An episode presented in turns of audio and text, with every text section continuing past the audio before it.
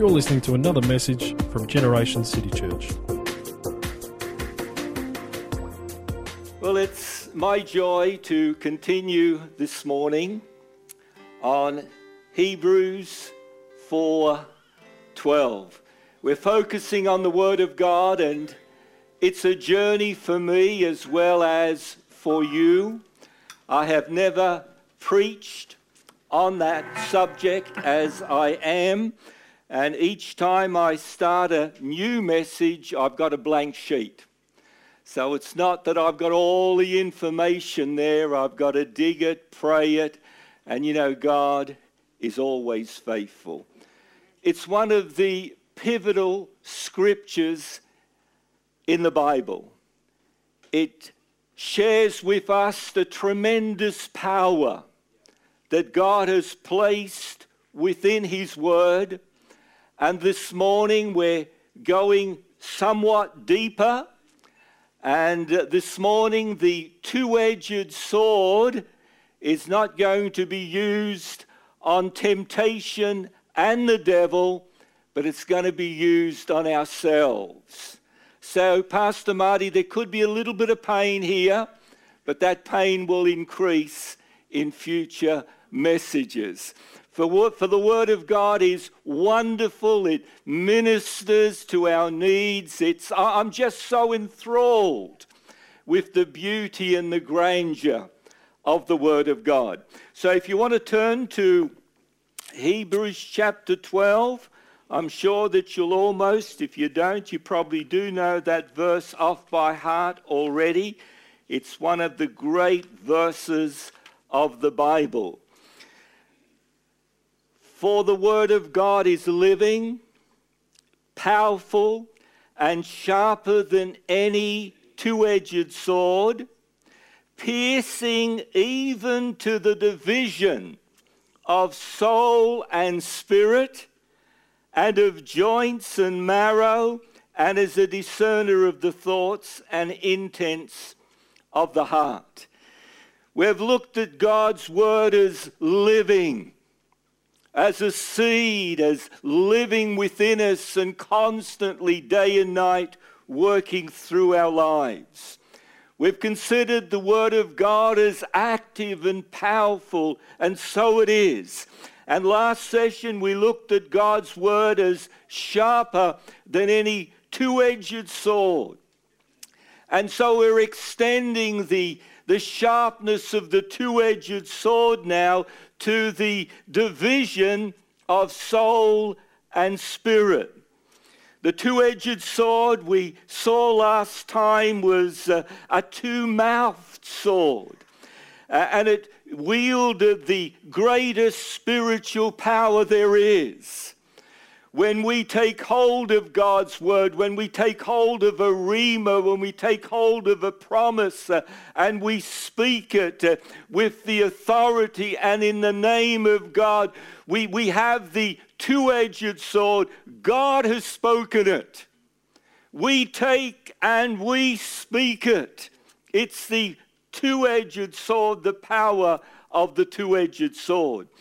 And I finished up last time talking about Rhema, we have the Logos, which is the entire Word of God. The Logos, Christ, of course, was referred to by John in the beginning was the Word, and the Word was God. He represented the entire revelation of God all the rituals, the sacrifices, the prophetic words, all that the Old Testament brought, the human race, Jesus embodied that as the Logos of God. And then we have the word Rhema, which refers to a specific passage of Scripture that the Spirit of God uh, brands upon your spirit enlightens and, and the Rhema takes place within our spirit, not within our mind. Within our mind, we can read the entire Word of God, we can know the stories, but when we get a Rhema, that Word comes into our spirit. It has power when it comes forth from our spirit. It has the power of God's Spirit. And this is where we need to now focus on where God's two edged sword, the Word of God, can separate soul and spirit. Now, this is important. Often we kind of don't pay too much attention to it, but ultimately our victory, the power of our Christian life, uh, our relationship with God, communion with God, all has to do with an understanding uh, of soul and spirit, separating soul from spirit. And so this morning we're going to look at God's word piercing even to the, the division of soul and spirit. Now, I've got more notes that I need, and I do that purposely. And uh, we're going to look at how this takes place. And interestingly, when we look at Hebrews 4, we find uh, that uh, before we have that wonderful verse that we're focusing on in verse 2, we read, But the word which they heard did not profit them, being mixed, not being mixed with faith in those that heard. And so we're told here that God's word, unless it's mixed with faith, does not work.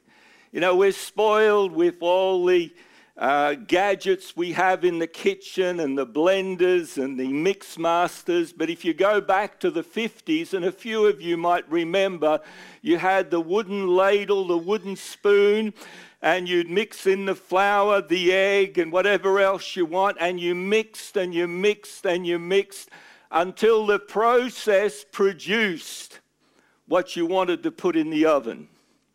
And it worked. And God's word will not work unless we mix it with faith. We've got to take God's word, then we've got to release faith from our spirit, and we've got to mix and mix. It may not happen within a minute. Some of you old lady, I'm sorry, some of you mature, well, I'm going to be in trouble here. Uh, some of you senior ladies, okay, may have spent an hour mixing. And you know, sometimes we take a verse and we think, God, you're going to do it straight away. Well, sometimes God may, but we've got to mix. We've got to mix faith into the word to make it work. And the writer helps us here by saying God's word separates soul from spirit. The Rhema word of God that he gives us comes into our spirit. Now the apostle Paul in 1 Thessalonians 5:23 said, "Now may the God of peace himself sanctify you completely." Listen to this, and may your whole spirit, soul, and body be presented blameless at the coming of our Lord Jesus Christ. Now, Paul here clearly divides our human being into three body, soul, and spirit. And if you read what Paul exhorts before he shares that truth, you'll find there's all sorts of exhortations we don't have time to look at this morning that relate to body, soul, and spirit. Now, we are fearfully and wonderfully made, and our body has five senses. Sometimes we talk about a sixth sense, but normally it's the five senses. And I'm so glad that God has blessed us with the five senses that we have. You know, the sense of sight the ability to see each other, to see nature, the ability to, be, to see the wonderful world that God has made. What a blessing that is to life. The sense of hearing with music and voices that we love, and so much of our life is blessed by hearing. The sense of taste, I don't need to say too much about that. Pastor uh, Joel kind of tells us a lot about the sense of taste and food. But how wonderful that is. Can you imagine eating food without taste? Like it would be a drudgery, there'd be no joy. God knew how to make us. God made us with these wonderful senses and the sense of smell, the wonderful aromas of nature, the beautiful smell of perfumes, the wonderful smells of cooking food and fresh bread. How blessed we are in this human body to appreciate the wonder of God's word and then the sense of touch. How beautiful that is. How many of you remember the first time you held hands with your beloved? Right, good, good. So I can see some wives kind of uh, nudging there. No, I didn't. I didn't see that at all. No. But the wonder of that, the simplicity of it, but yet the wonder of it, that touch, the wonder of touching a grandchild, on the face and just adoring its beauty and its love.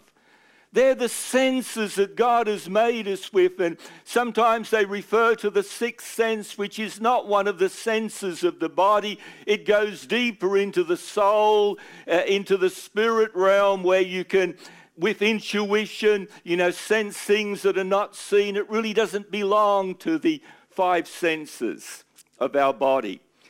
And so we have a body and we have a soul, and the soul has three great uh, uh, faculties. It has the faculty of mind, our intelligence, our thinking power, the ability to, uh, you know, think. What a wonderful thing that is. We can't touch it, but we experience it. Then our soul has the wonder of emotion. It's stirred within our soul, expressed through our body, the wonder of emotion. And then it has the wonder and the power of will, where we can make decisions, we can will to do good. will, a wonderful faculty of the soul. And Paul says, we mind, may your mind, emotion, and I'm sorry, may your uh, uh, body, uh, soul, and spirit be blameless. And then we have the spirit and I, I used to kind of want to compartmentalize the spirit into maybe three functions. But as I look at God's word, it's difficult to do that because our spirit's just so wonderful and so great and so grand. Within our spirit, we have the ability of communion with God. How wonderful that is, and we experienced it this morning. In our spirit, we have conscience, that sense of right and wrong, independent of uh, what we've learned, but what God has placed within us. Within our spirit, we have faith. Faith is within the spirit, within our mind. We can express uh, positive thoughts, but it's within our spirit that faith resides. And this is why it's so important for God, through His Word, as we read it and study it, to separate soul from spirit. For most of God's communication and work within our lives is within our spirit. And then within our spirit, we have a, a freedom. We have a heart. I think a lot of the references in the Bible to heart refer to the spirit. Within our spirit, we have a, a, a love, a, you know, agape love, the love of God and the, the love of a mother uh, to a child is, is within the spirit, for that child was part of her and part of her spirit. And Paul writes, May the God of peace the God of harmony, tranquility, oneness, set you apart, sanctify you completely, that your whole spirit, soul, and body be preserved blameless. What a wonderful thing God wants to do as He brings harmony through His word to our entire being. I want to give you some examples from Scripture where the soul is separated from the Spirit. Now, when I was studying English literature at university, we looked at quite a few of the modern uh, authors, and as we looked at a book at that tertiary level study, you look beyond the storyline. You looked at the symbolism. You looked at the networking of the things that happened and the wider truth that the author was trying to present. And where a brilliant author was able to do that well through the pen, God, through human life and human history, recorded in His Word, has submerged some of the most wonderful truths that we have in the Word of God. Paul talks about the, uh, uh, the children of Israel going through the Red Sea and he talks about that as a type of water baptism. And so there's a lot in Scripture, a lot of stories that seem to be unrelated, but the Holy Spirit has left room in those stories to expound some of the great truths of God. And the first one I want to look at is I want to look at the biblical example where God shows us a dividing of soul from spirit I want to look at Solomon's determination of a baby's rightful mother. You know, we have that wonderful story of Solomon. We have that dream every one of us want, where God came to Solomon in a dream and said, Ask whatever you want, and I'll give it to you. Okay, I haven't had that dream, but we can, in God's presence, you know, seek His face and uh, seek God's blessing upon our lives. And in that dream, Solomon said, I want wisdom. I want an ability to judge righteously your people, God's people. And God was pleased. God's always pleased when we ask for something to bless others. Because through asking something to bless others, God will bless us. And God said to Solomon, Solomon, because you've asked this, I'm going to give you wisdom. You're going to be the wisest man that ever lived.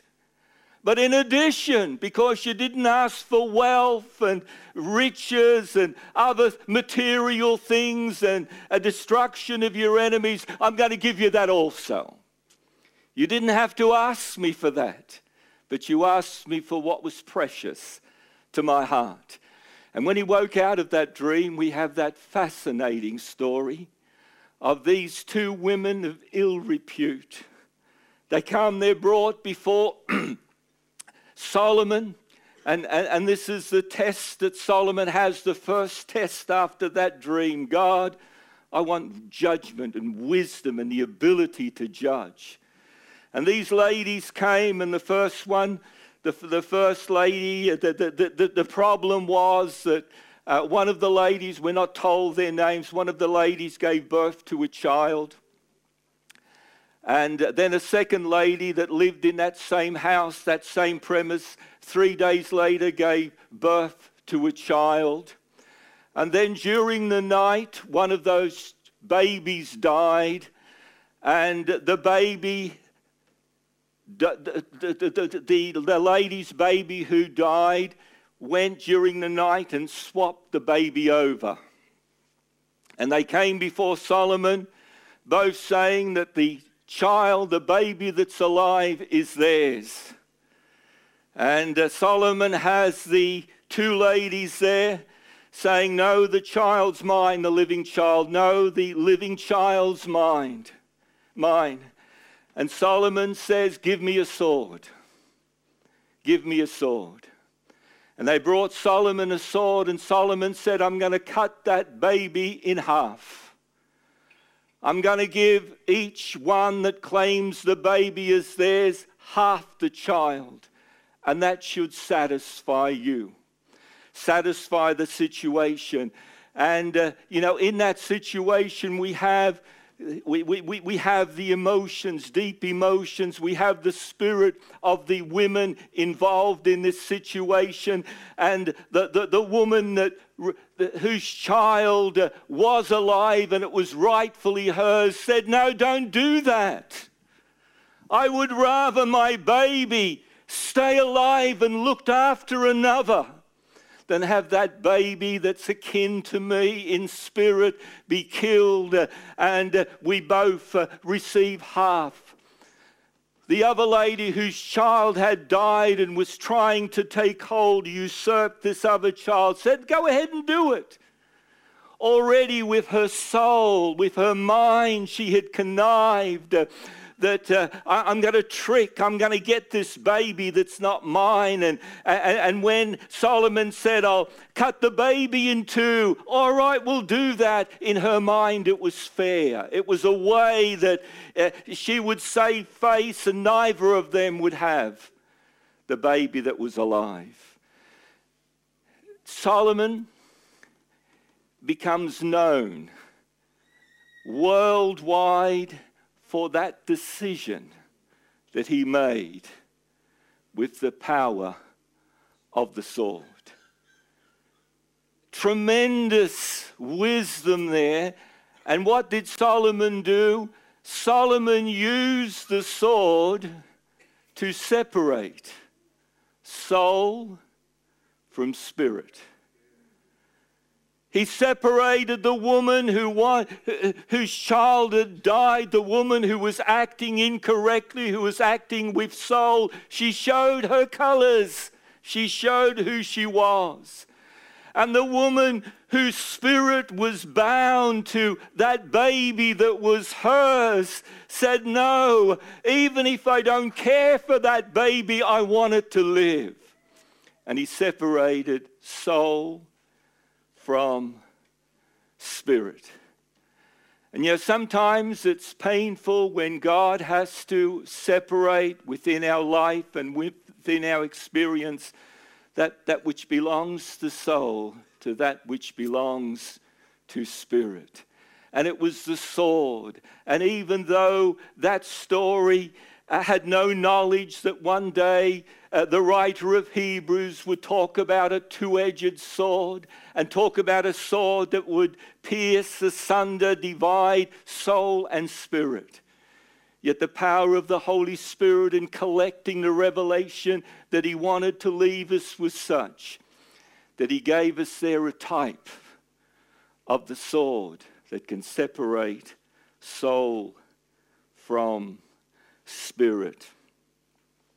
The true mother responded from heart, from spirit. She wanted the child to live even if it was in another mother's arms.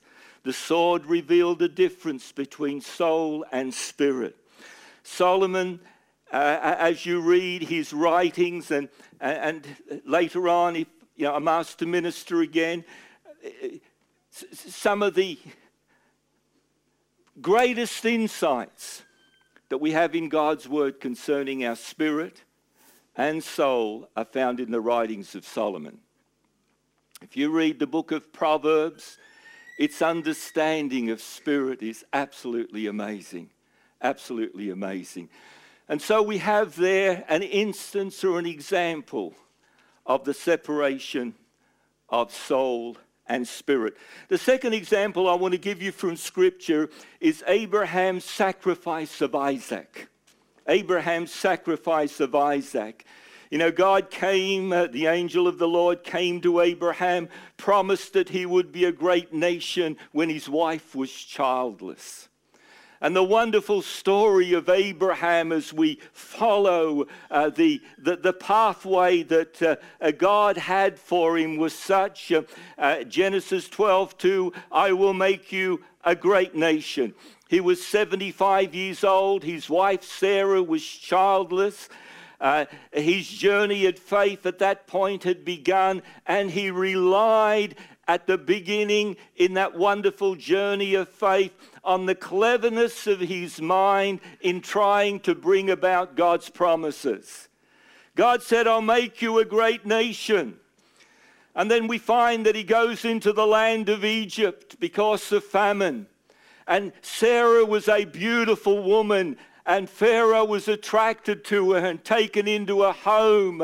And then God got involved, and Abraham said, She's my sister. There, there was an element of truth in that, but rather than trust in God, he used the cleverness of his mind to protect his person, even though God promised that through him he would bless the world. And then later on, the same happened with Abimelech. And uh, Abimelech saw how beautiful Sarah was and, and, uh, and wanted her in his household. Uh, and God began to move in judgment. Uh, and he questioned Abraham. And a second time, Abraham said, She is my sister, rather than trust God. And we know the story uh, how the angel appeared and and Abraham and Sarah wondered at, at the promise of God. And, and even when they had those promises, then Sarah said, Abraham, look, I'm childless. Go to Hagar, take her as your wife. She might be able to bear you a child, and, and what God has promised might come through, the, through Hagar. And he did that once again. He did not act from his spirit on the word that God had imparted to him, but he used his mind and the planning of his mind. And of course, he married Hagar, and, and Ishmael was born, and what a mess it was. And it continues this day. And there you have Abraham, and then finally, as God takes him through his walk of faith, he comes to the point where Sarah becomes Sarah, Sarai rather becomes Sarah, and Abram becomes Abraham. And the H, as many of you would know, represents a window of blessing. And so God added a H.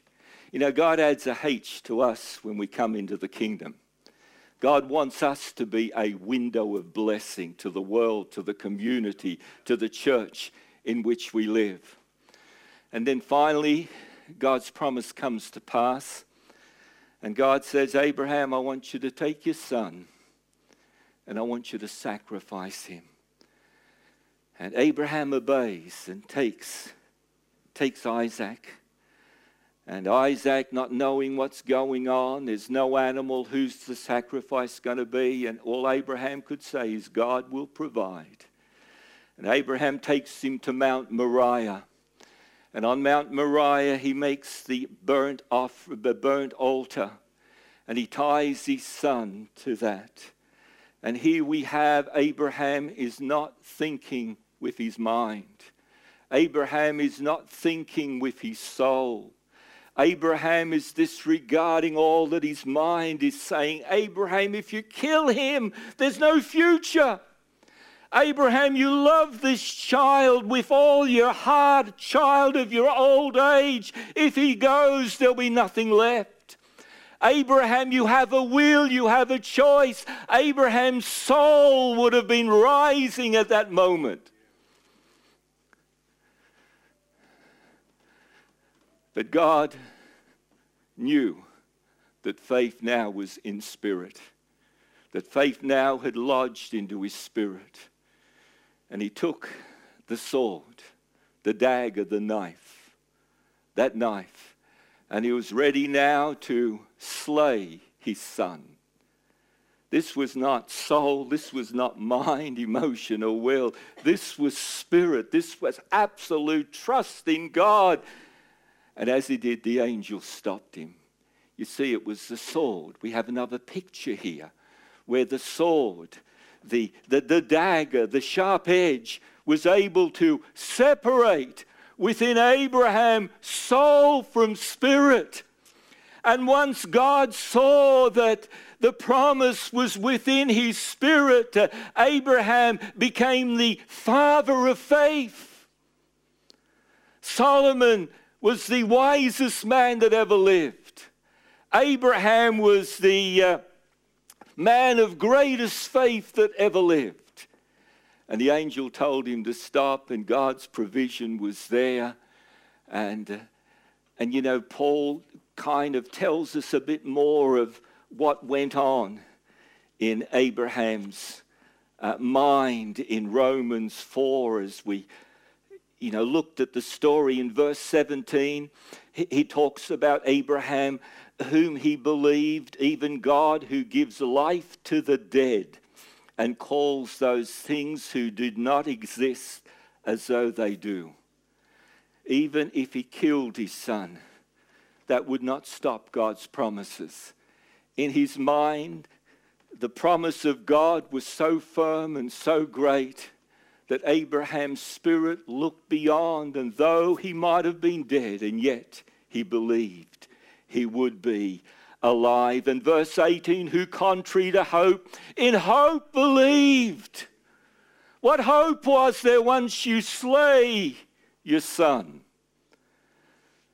Who contrary to hope believed in hope, verse 19, and not being weak in faith he did not consider his own body already dead and the deadness of Sarah's womb. He did not waver at the promise of God through unbelief, uh, but was strengthened in faith, giving glory to God and being fully convinced that what he had promised, he was also able to perform. The knife, the two edged sword, raised, ready to strike, separated, and showed God that faith indeed now was resident within the spirit of Abraham. God's word now had been mixed with faith. Spirit prevailed. Abraham became the father of faith. That's the second story. The third instance I want to look at is a story that, have I got time? It's a story that I, I marvel at. It's the story of Samson's yielding to Delilah. You know, if any of us ever doubt that God can use us, even though we've made mistakes, need to read the story of Samson the wonderful greatness and grace and the ability of God in a person's life it is amazing. And as I've read, there's only four chapters, but in those four chapters, you know, there's just so much concerning uh, Samson. And, you know, Samson was born, he, he, was, he was one of the three men whose birth was announced by an angel. The first one was Isaac, and we just looked at Abraham. The second was Samson. The third was John the Baptist. And so he was unique in the sense that God had a purpose for him that was absolutely amazing. And he became the strongest man that ever lived. And the angel of the Lord came to, to, to his mother and told her that she would give birth to a son, and, and she had to place him under the, the Nazarite vow, the Nazarite rite. She was not allowed to, uh, to, to drink wine or eat anything of the vine or eat anything unclean because within her would be a child that would be a Nazarite from birth. Now, the Nazarite vow or commitment or covenant was, first of all, you were not allowed to, to drink wine or to have anything to do with grapes. Nothing at all. The second part of it was that uh, you were not to touch anything unclean, anything that's dead or died, human or animal.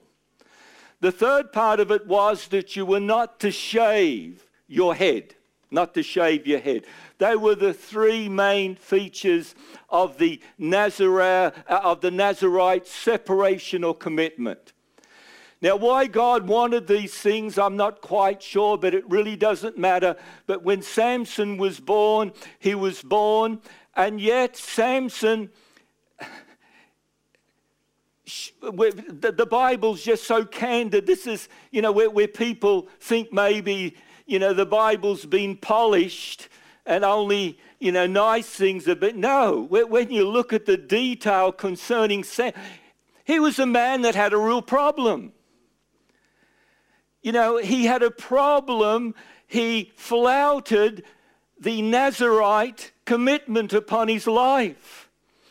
And very early on, when he saw uh, he saw that lady, the Timnite uh, lady, uh, that, that he was attracted to, and he wanted her to be his wife. And he got his parents down to negotiate a deal. She was a Philistine. And, uh, and they said, Can't you find someone from your own people? And, and they had to go through the vineyard. He was already doing what he shouldn't do. And then somehow God was to change this situation and use it that he could judge the Philistines because Samson was a judge. The Philistines were in control of Israel, they had supremacy. Israel was obedient to the Philistines, and, and Samson was to bring some deliverance to the Jews. And then we find later he comes. We still on, are we? Did I do something? We'll fix it. Everyone hear me all right? Okay. Uh, and then, late, uh, and then uh, uh, uh, as Samson leaves the negotiation, he, sees a lion. And you know the story. The lion attacks him, jumps or, aside, on him, and, and he just tears the lion to pieces. The, the Spirit of God came mightily upon him. And then later on, he comes because of the Timnite. He wants to marry her. He comes and he digresses and he goes to see the carcass of the lion. And he finds that uh, the carcass of the lion is swarming with bees, swarming with bees. And uh, there was honey. There was honey uh, in the, uh, the carcass of the lion, and he put his hand and he touched, he got the honey and began to eat it and took some to eat. He was not to touch a dead. He was, he, he was, he was flouting he was playing with the call of God upon his life. And sometimes God seemed to overlook, and you know, as the story goes on, we have some of the mighty acts that he was involved in. Uh, you know, where, where with the jawbone of an ass, and once again it says, an ass, uh, the, the, word used, and I, I didn't have time to kind of look into it fully, fresh the fresh jawbone of an ass, but it was still dead. And this was not part of the Nazarite uh, call upon his life. And, and as we look at the things, and then as the story goes on very quickly, uh, he goes down to Gaza and he goes into a harlot's home. And the Philistines recognize he's there and they lock the city. And during the night, uh, uh, he gets up at midnight and he rips the doors from uh, and the posts and he carries those heavy doors up the hill. I, I don't think that was done with anointing. I think that was done with the sheer power that this man had. That once it was, what word would I use? Once I was going to, you know, once the Spirit of God came, this man you know, he, he wasn't some little man. He, he was strong even to cope with the anointing of God that came upon his life. As I read that story and I think, Samson, how can you be so stupid? How can you do these things? How can you play with things that you shouldn't play with? And, and then we come to uh, chapter 16 and he sees Delilah and he, he, he falls in love with Delilah. And uh, Delilah, uh, the Philistines come and they say, We'll give you the, the, the 11,000 pieces of silver each, we'll give you if you can tell us the secret of Samson's strength. And, and, and then she asked him. He was stupid enough to play and say, First of all, uh, five bowstrings. Tie me with those, and my strength will go. And she did, and the Philistines came and he snapped them. And then he said, Two new ropes, tie me, and then you'll find my strength's gone. And then she goes again and says, Samson, you don't love me. You're, you're tricking, you're playing with me. And then Samson says, Take the seven locks of my hair, weave them onto a weave, and weave them well, and you'll find that my strength score. Now is, he's on dangerous ground. You know, he's virtually broken the Nazarite vow. He's dangerous ground. And then uh, they come, and, he, and then finally, he had no self control. Delilah nagged him so much that the Bible said it vexed his soul. It vexed his soul. He just had enough. He couldn't take any more. And he said, I'll tell you. And he opened his heart and he said, I'm a Nazarite from birth. My hair, my head's never been shaven. Once it is, I've lost my strength. And she does it. He was a fool. She does it. The Philistines come.